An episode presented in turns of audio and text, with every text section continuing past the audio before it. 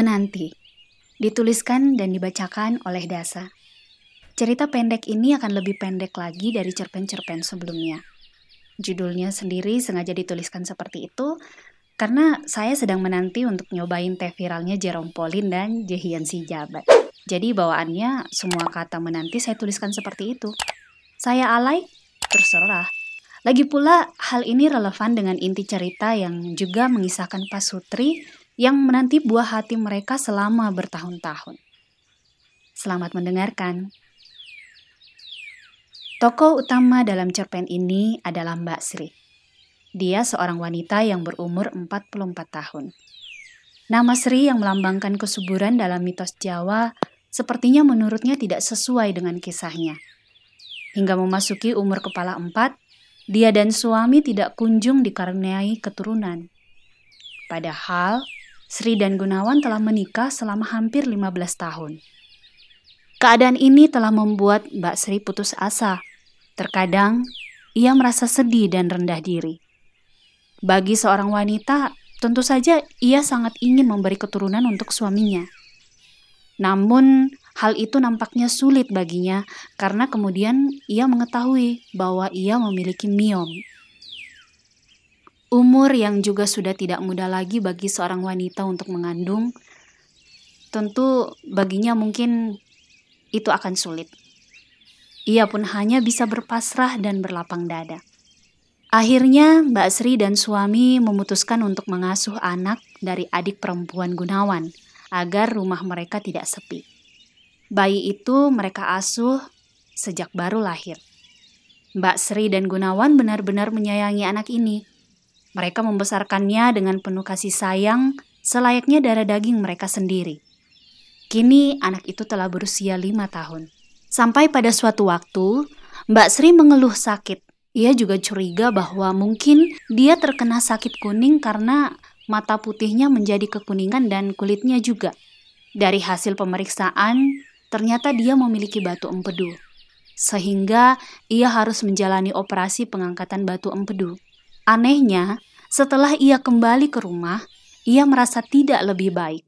Perutnya mual dan sangat tidak nyaman.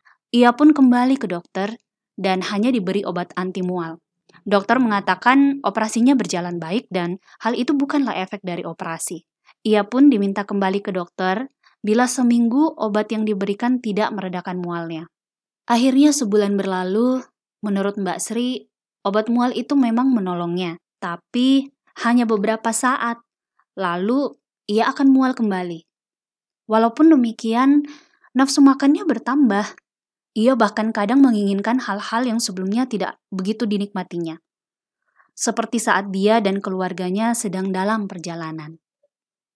Ma, Uga mau makan pizza, rengek anaknya. Ya udah, nanti kita lewat beli pizza ya, Pak katanya pada Gunawan dan dijawab Gunawan bergumam tanda setuju. Pa, nanti beli pizzanya yang ukuran besar dua ya, katanya sambil menoleh ke suaminya. Aduh mah, gak usah macam-macam deh makannya. Kamu kan gak bisa makan sembarangan sekarang. Jaga kesehatan dong. Balas Gunawan menolak keinginan istrinya. Iya sih, Pa. Tapi kok Mama pengen banget makan pizza? Jawabnya masih merengek. Mbak Sri sendiri heran. Ia mengalami beberapa perubahan sejak selesai operasi pengangkatan batu empedu. Ia dan suami pun akhirnya kembali ke dokter karena keadaannya tidak jauh lebih baik. Akhirnya dokter pun memutuskan agar mereka melakukan USG saja. Namun, pada saat USG, ia justru melihat dokter keheranan dan lalu memberi dia selamat. Bu, ini ibu hamil. Selamat ya, kapan terakhir ibu datang bulan? Bayinya sudah cukup besar ini. Mungkin ini sudah berusia sekitar enam bulan kali, kata dokter. Mereka senang, tapi lebih kerasa terkejut. Mbak Sri sama sekali tidak menyangka bahwa di usianya yang ke-42 tahun, justru ia mengandung anak pertama mereka. Padahal ia dan Gunawan sudah tidak berharap lagi bahwa mereka akan dikaruniai keturunan.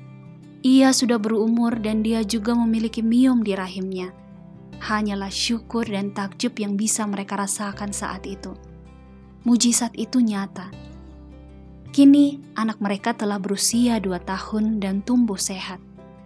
Bagi Mbak Sri dan Gunawan, penantian mereka justru dijawab saat mereka sudah benar-benar pasrah. Jalan hidup tiap orang memang beda. Kelahiran manusia memang adalah misteri yang ilahi. Kita hanya bisa berdoa dan berpasrah.